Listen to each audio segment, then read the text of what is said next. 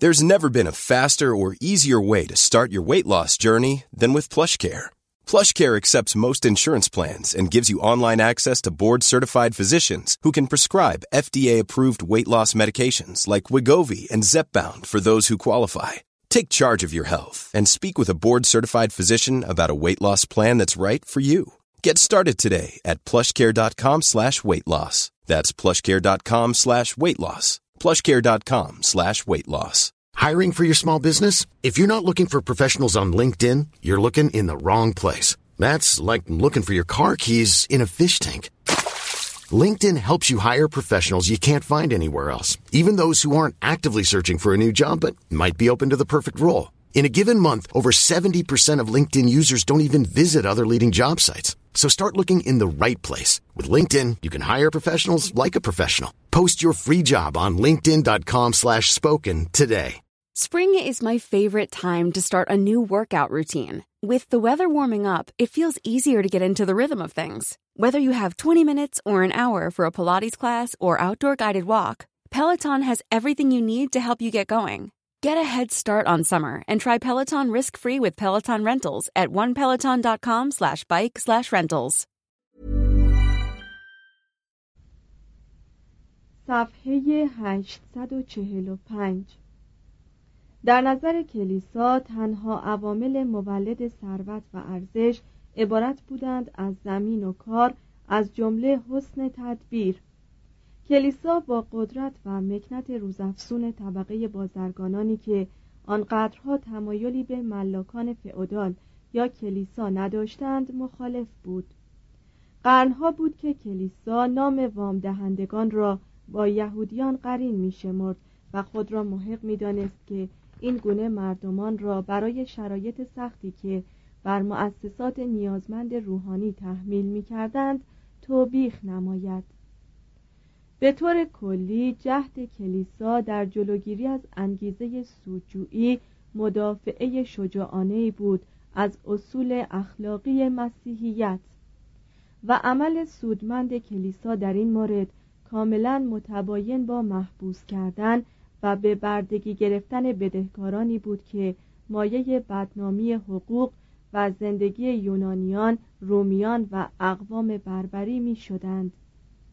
هیچ نمی‌توان مطمئن بود که اگر کلیسا حکم فرما می گردید افراد به مراتب خوشبختتر از آن نمی شدند که امروزه هستند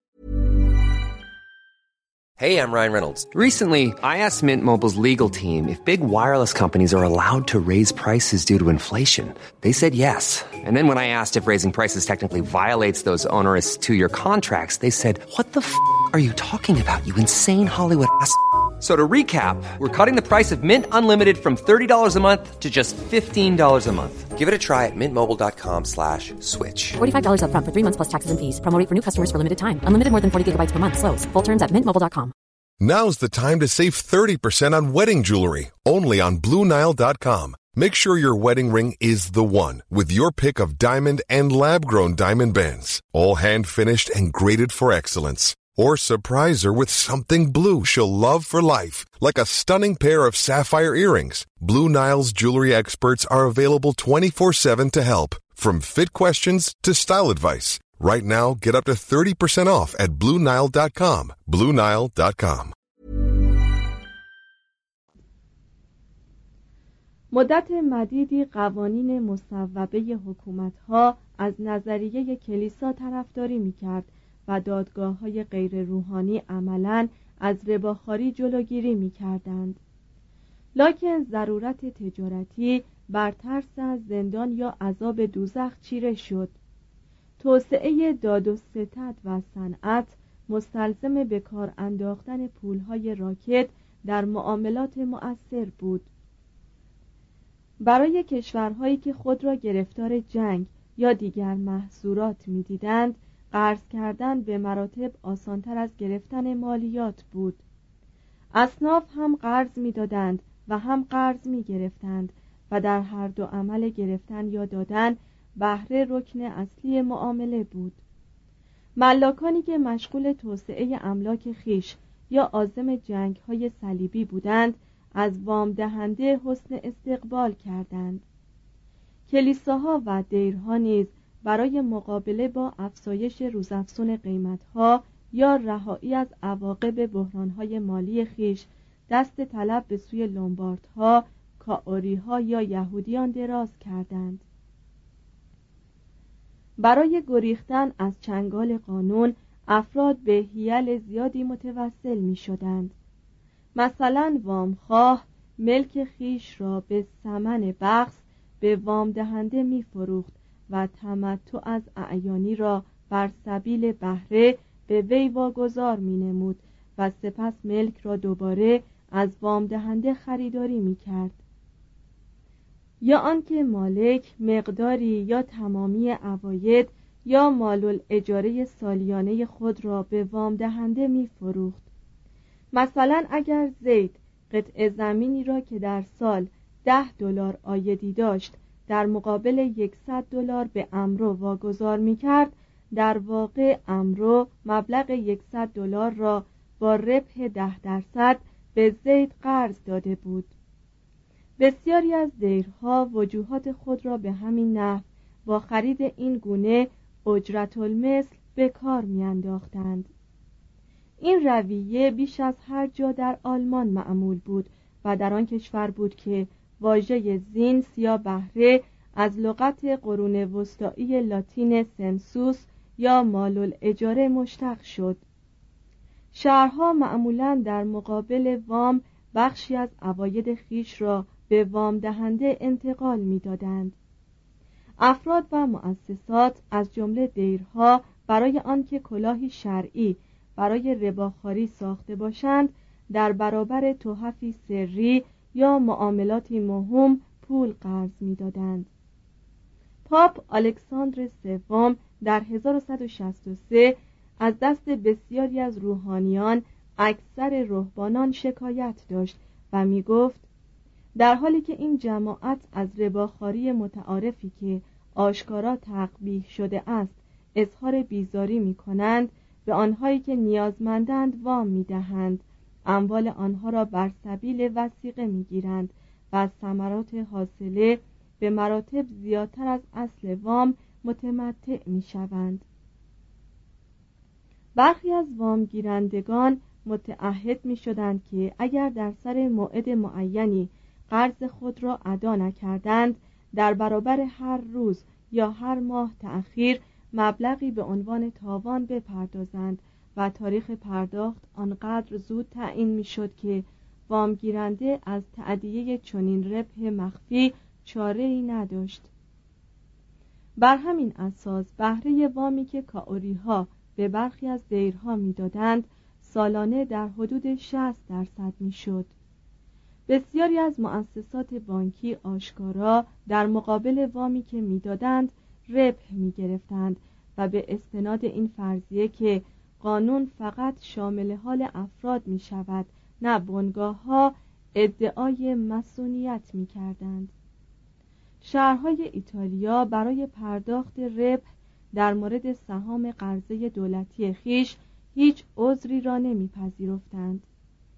در 1208 اینوکنتیوس سوم گفت که اگر قرار است طبق حکم شریعت کلیه رباخاران را از کلیسا اخراج کنند بهتران است که در تمامی کلیساها را ببندند.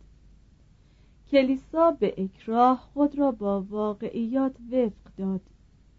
قدیس توماس آکویناس حدود سال 1250 با شهامت تمام به وضع اصول عقاید جدیدی درباره بهره پرداخت به این معنی که گفت هر کس در معامله بزرگی سرمایه گذارد به شرط آنکه خودش عملا در مخاطرات یا زیان وارده سهیم باشد می‌تواند به طور مشروع در ثمرات حاصله شریک شود و معنی لغوی زیان را طوری بست می‌داد که شامل هر گونه تأخیری در پرداخت بعد از موعد قرضه می‌شد.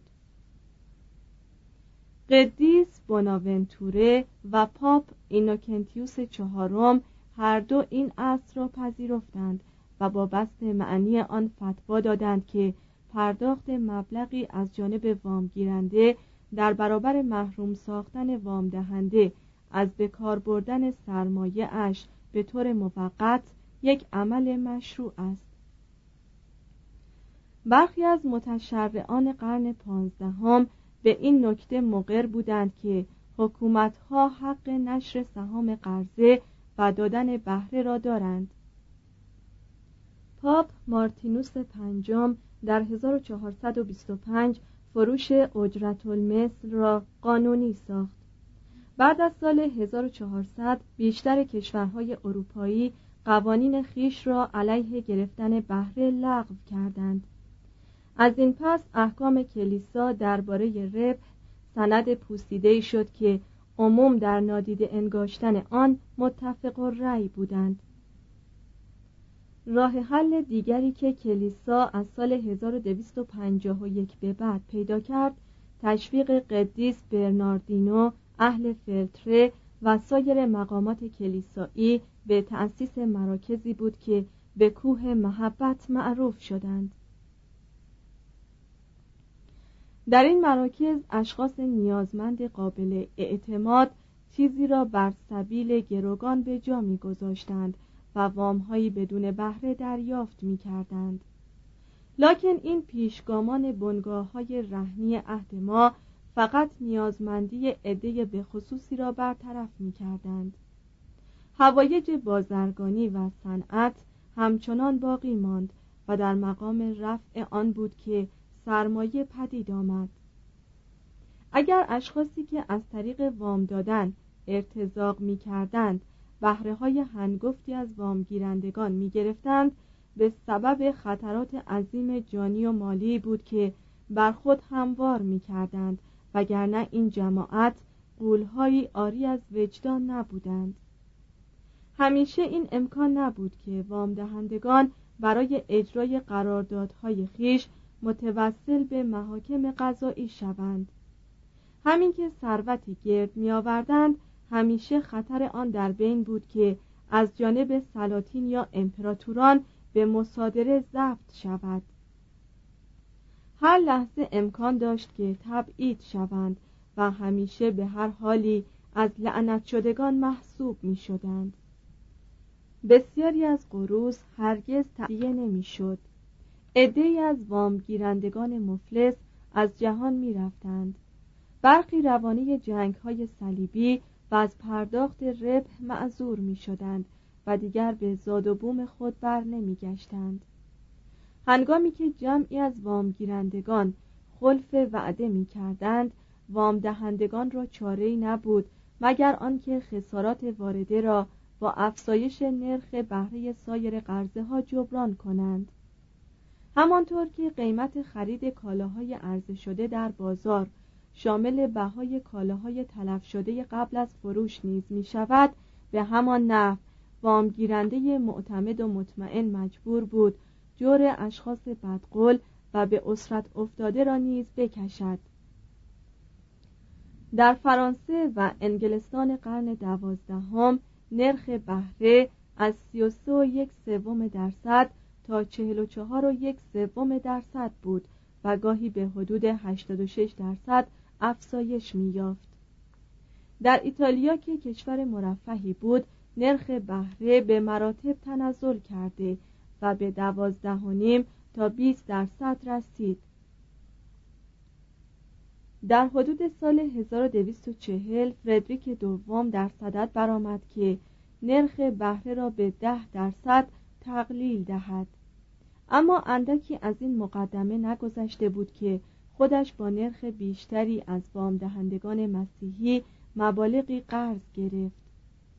حتی تا سال 1409 حکومت ناپل حداکثر نرخ رسمی و قانونی بهره را چهل درصد تعیین کرده بود.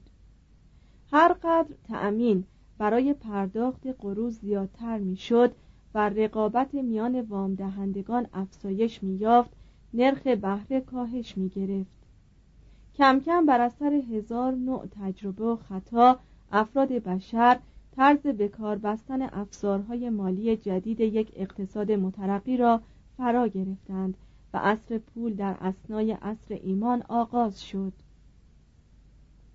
پنج.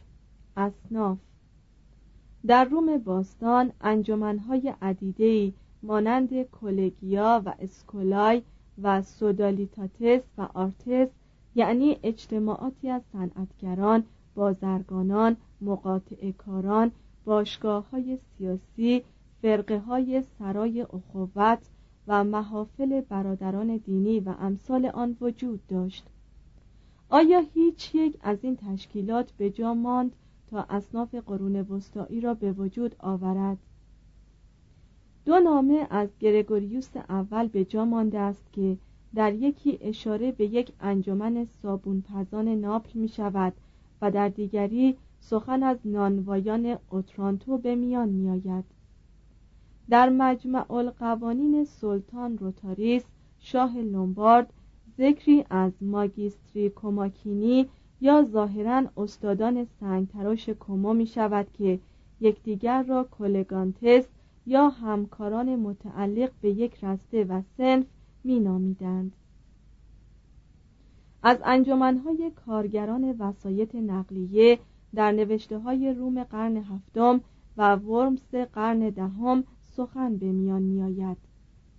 اصناف قدیمی در امپراتوری بیزانس همچنان بر جا ماندند در راونا به نام چندین انجمن اقتصادی یا اسکولای برمیخوریم.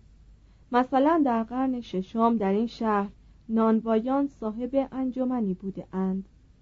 در قرن نهم مدیران دفاتر اسناد رسمی و بازرگانان در قرن دهم ماهیگیران و در قرن یازدهم سویورساتچیان انجمنهایی خاص خود داشتند. در قرن نهم صنعتگران ونیزی صاحب تشکیلاتی به نام مینیستریا و در روم قرن یازدهم باغبانان دارای انجمن یا اسکولای مخصوص به خود بودند. بدون شک قسمت بیشتر اصناف قدیمی اروپای باختری در برابر سیل تهاجمات اقوام بربری در نتیجه پخش شدن مجدد مردم در روستا و بالاخره به خاطر فقری که از این حمله ها ناشی شد از بین رفت. اما ظاهرا پاره از این تشکیلات در لومباردی یا لومباردیا برجا ماند. هنگامی که بازرگانی و صنعت در قرن یازدهم بهبود یافت شرایطی که در ادوار باستانی سبب پیدایش کلگیا یا انجمنهای مردان همپیشه شده بود اصناف را به وجود آورد. Hi, this is Paige from Giggly Squad, and I want to talk to you about Splash Refresher and my water intake. Okay, so you guys obviously know that I'm a hydrated girly, but sometimes when you drink that much water, it starts to just taste bland, and you're just like, I need something to spice it up. That's why I love Splash Refresher. It has zero sugar, zero calories, and it's a splash of sweetness. And they come in five different flavors. They're so good. Wild berry, acai grape, pineapple mango, lemon, and mandarin orange. My favorite is the wild berry because I just I just love a berry. So if you're like me and you're drinking water all day, then try Splash Refresher. It's going to absolutely change your water game and it's good for you. Imagine the softest sheets you've ever felt. Now imagine them getting even softer over time. That's what you'll feel with Bowl and Branch's organic cotton sheets. In a recent customer survey, 96% replied that Bowl and Branch sheets get softer with every wash. Start getting your best night's sleep in these sheets that get softer and softer for years to come. Try their sheets with a 30-night guarantee. Plus, get 15% off your first order at bowlandbranch.com. Code BUTTERY. Exclusions apply. See site for details. ACAST powers the world's best podcasts. Here's a show that we recommend. The Real Housewives is a guilty pleasure for most, but if you're looking to not feel guilty about that pleasure, tune in to Everything Iconic with me, Danny Pellegrino, where I break down all the messy moments and behind the scenes antics of Bravo's popular franchise. And on Everything Iconic, I also interview celebrity guests like Kelly Ripa, Kiki Palmer, Drew Barrymore, Cameron Diaz, and more about their guilty pleasures, their past work, and so much more. So if you're pop culture obsessed and find yourself watching way too much reality TV like me, tune in to Everything Iconic with Danny Pellegrino wherever you listen to podcasts. ACAST helps creators launch, grow, and monetize their podcasts everywhere. ACAST.com.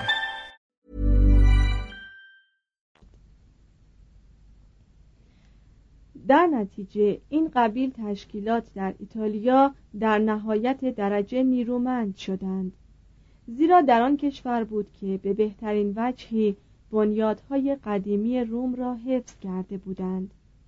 در فلورانس در خلال قرن دوازدهم به اتحادیه های پیشه های مختلفی موسوم به آرتی از قبیل رؤسای دفاتر اسناد رسمی پارچه فروشان پشم فروشان بانکداران پزشکان دارو فروشان حریر فروشان پوست فروشان دباغان اسلحه سازان مهمان و امثال آنها برمیخوریم. این اصناف ظاهرا به تقلید از رسته های موجود در قسطنطنیه به وجود آمده بودند. در شمال سلسله جبال آلپ به قرار معلوم انهدام انجمنهای سنفی قدیمی کاملتر از ایتالیا بود. با وصف این در قوانین داگوبر اول 630 در فرامین شارلومانی 789 779 و در دستورات هینکمار اسقف اعظم رنس 852 به نام این گونه انجمنهای سنفی برمیخوریم. در قرن یازدهم انجمنهای سنفی مجددا در فرانسه و فلاندر پدیدار می شوند و به عناوین گوناگونی مثل شاریته، فریری یا فرقه های اخوان یا کمپانیه به سرعت رو به افزایش می‌گذارند.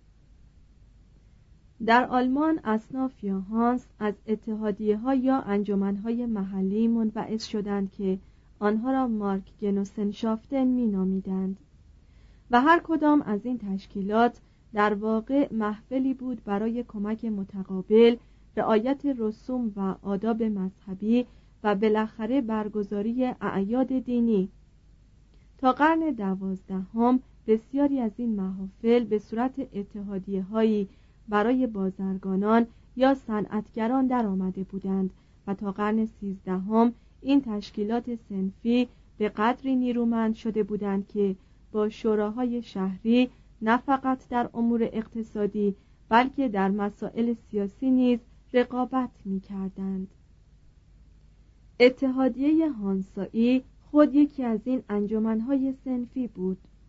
در تاریخ انگلستان نام انجمنهای سنفی اولین بار ضمن قوانین شاهینی آمده است که از این قبیل تشکیلات به گگیلدان تعبیر می شود این انجمنها یک نوع تشکیلات سنفی بودند که وقتی هر یک از اعضای آن مجبور به پرداخت جریمه نقدی به جای مجازات می‌شد دیگران داوطلبانه به کمک وی قیام می کردند قرض از واژه گیلد به زبان آنگلوساکسون یعنی همان لغت Geld در آلمانی و دو واژه gold به معنی طلا و yield به معنی تسلیم کردن در انگلیسی وجهی بود که هر یک از افراد به صندوقی مشترک می پرداختند و بعد همین لغت به انجمنی اطلاق شد که ناظر بر جمع و خرج آن صندوق بود. قدیمی ترین ذکری که از انجمنها یا اتحادیه های سنفی انگلستان می شود به سال 1093 است. تا قرن سیزدهم تقریبا هر شهر مهمی در انگلستان صاحب یک یا چند سنف بود و یک نوع سوسیالیسم سنفی شهری انگلستان و آلمان را تحت نفوذ درآورده بود تقریبا تمامی انجمنهای سنفی قرن یازدهم از آن بازرگانان بود به این معنی که این انجمنها فقط مشتمل بر استادکاران و سوداگران مستقل می شدند و هر کس را که متکی به دیگران بود به این تشکیلات راه نمی‌دادند. این انجمنها آشکارا برای جلوگیری از تجارت تشکیل شده بودند. معمولا در هر جا انجمن سنفی سوداگران مقامات شهری را وامی داشت تا با تصویب تعرفه گمرکی گذاف یا به نحوی دیگر از ورود هر نوع کالایی که احتمال داشت بازار کالاهای محلی را کساد کند مانع شود. اگر به این قبیل کالاها اجازه ورود به شهر داده می‌شد قاعدتا آن را به قیمتی میفروختند که انجمن سنفی مربوطه معین کرده بود. در بسیاری از موارد یک سنف از بازرگانان از حکومت ناحیه یا محل یا از سلطان مملکت حق انحصاری اجناس مخصوص به خود را برای تمامی قلمرو شهریار یا همان ناحیه به خصوص کسب می کرد. شرکت پاریس برای ترانزیت کالاها از راه آب تقریبا مالک رود سن بود انجمن سنفی طبق فرمان حکومت شهر یا بر اثر فشار اقتصادی معمولا صنعتگران را مجبور می کرد که فقط برای سنف مزبور کار کنند و اگر مایل به کار برای کس دیگری هستند این عمل را بدون اجازه سنف انجام ندهند و مصنوعات خود را فقط به سنف یا از مجرای انجمن سنفی بفروشند. انجمنهای سنفی بزرگتر بدل به سازمانهای نیرومندی شدند. این بنگاه ها با انواع و اقسام کالاها سر و کار داشتند. مواد اولیه را به طور کلی می خریدند. کالاها را در مقابل خسارات احتمالی بیمه می کردند. دفع فاضلاب و رسانیدن خاربار شهرهای خود را به عهده می گرفتند. خیابانها را سنگ فرش می کردند. به ساختن جاده ها و اسکله ها عمیق کردن لنگرگاه ها گماشتن مراقب در راه های ارتباطی و نظارت بر بازارها می پرداختند و دستمزدها ساعات و شرایط کار دوره کارآموزی طرق تولید و فروش و بهای مواد خام و اجناس فروشی را تعیین می کردند. همه ساله چهار یا پنج بار بهایی عادلانه برای اجناس معین می کردند که به نظر آنها پاداش و انگیزه منصفانه برای عموم شرکای زی علاقه بود این انجمنهای سنفی کلیه مصنوعاتی را که در حوزه فعالیت و رشته بازرگانی آنها خرید و فروش می‌شد توزین امتحان و شماره می کردند و نهایت کوشش را برای جلوگیری از ورود اجناس پست و نامرغوب به بازار مبذول می داشتند. به منظور مقاومت در برابر دزدان باجها و خواوندهای فعودال کارگران متمرد و حکومتهای مالیات بگیر دست اتحاد به هم می‌دادند. این انجمنهای سنفی نقش مهمی در سیاست ایفا می کردند بر بسیاری از شوراهای شهری حکم فرما شدند و در مبارزاتشان علیه خواوندها، اسقفها و پادشاهان به طرز مؤثری از جوامع محلی حمایت کردند و خودشان کم کم به صورت اولیگارشی جفاکاری از سوداگران و سرمایهداران عرض وجود کردند. قاعدتا هر انجمن سنفی تالار اجتماعی خاص خود را داشت که در اواخر قرون وسطا این گونه ابنیه از لحاظ معیاری پرنقش و نگار بودند. هر یک از تالارهای اصناف سازمان درهم و پیچیده‌ای مرکب از کارمندان مختلف داشت که در رأس آنان دسته ای از کت خدایان قرار داشتند و ما بقی عبارت بودند از بایگانها، خزانداران، ناظران یا مباشران، سرکردگان معموران انتظامی و غیره. هر تالاری برای رسیدگی به مرافعات اعضای خیش صاحب دادگاهی بود و اعضای سنف مکلف بودند. قبل از احاله دعوی به محاکم مملکتی مرافعات خود را در دادگاه سنفی مطرح کنند. اعضای هر سنف موظف بودند که در مواقع بیماری یا پریشان حالی به کمک همسنفان خیش بشتابند و اگر یکی از آنها در معرض ستم قرار گرفت یا به زندان افتاد در صدد کمک یا رهایی وی برایند انجمن سنفی بر اصول اخلاقی و آداب و لباس اعضای خود نظارت داشت و هر کس را که بدون جوراب در جلسه اجتماع سنف حضور می یافت جریمه می کرد هنگامی که دو تن از اعضای سنف بازرگانان لستر در بازار مکاره بستون کار مشاجره را به مشت زنی کشانیدند سایر اعضای سنف به عنوان جریمه آنها را مجبور به خرید یک چلیک آبجو کردند تا تمامی اعضای سنف در نوشیدن آن سهیم باشند هر سنفی برای تجلیل نام قدیس حامی خود همه ساله مجلس جشنی تشکیل می‌داد. در چنین مجالس مرسوم بود که ابتدا ادعیه مختصری تلاوت کنند و سپس تمام روز را به میگساری بگذرانند سنف در پرداخت هزینه و تزئین کلیساها یا کلیسای جامع و در تدارک و اجرای نمایش های مانند دینی که مقدمه پیدایش درام نوین بود شرکت می کرد. به هنگام رژه های باشکوهی که از جانب حکومت های محلی ترتیب داده می‌شد معارف اصناف با لباس های ویژه سنف در حالی که پرچم یا علم مخصوص حرفه خیش را در دست داشتند به حرکت در می آمدند. اصناف اعضای خیش را در برابر خطرات ناشی از آتش سوزی، سیل، دزدی، زندانی شدن، فلج شدن و تنگ دستی ایام پیری بیمه می کردند. به احداث بیمارستان ها، نوانخانه ها، پرورشگاه های کودکان یتیم و دبستان ها می پرداختند.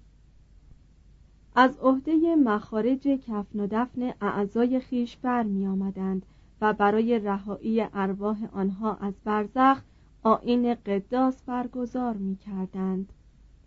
اخلاف کامران این اصناف کمتر می‌شد که در وسیعتنامه های خیش ذکری از آنها به عمل نیاورند چون قاعدتا افزارمندان هر صنعتی به این قبیل انجمنهای سنفی سوداگران راه نداشتند و در عین حال پیرو نظامهای اقتصادی و قدرت سیاسی آنها بودند در خلال قرن دوازدهم هر کدام در هر شهری سنف جداگانه ای تشکیل دادند.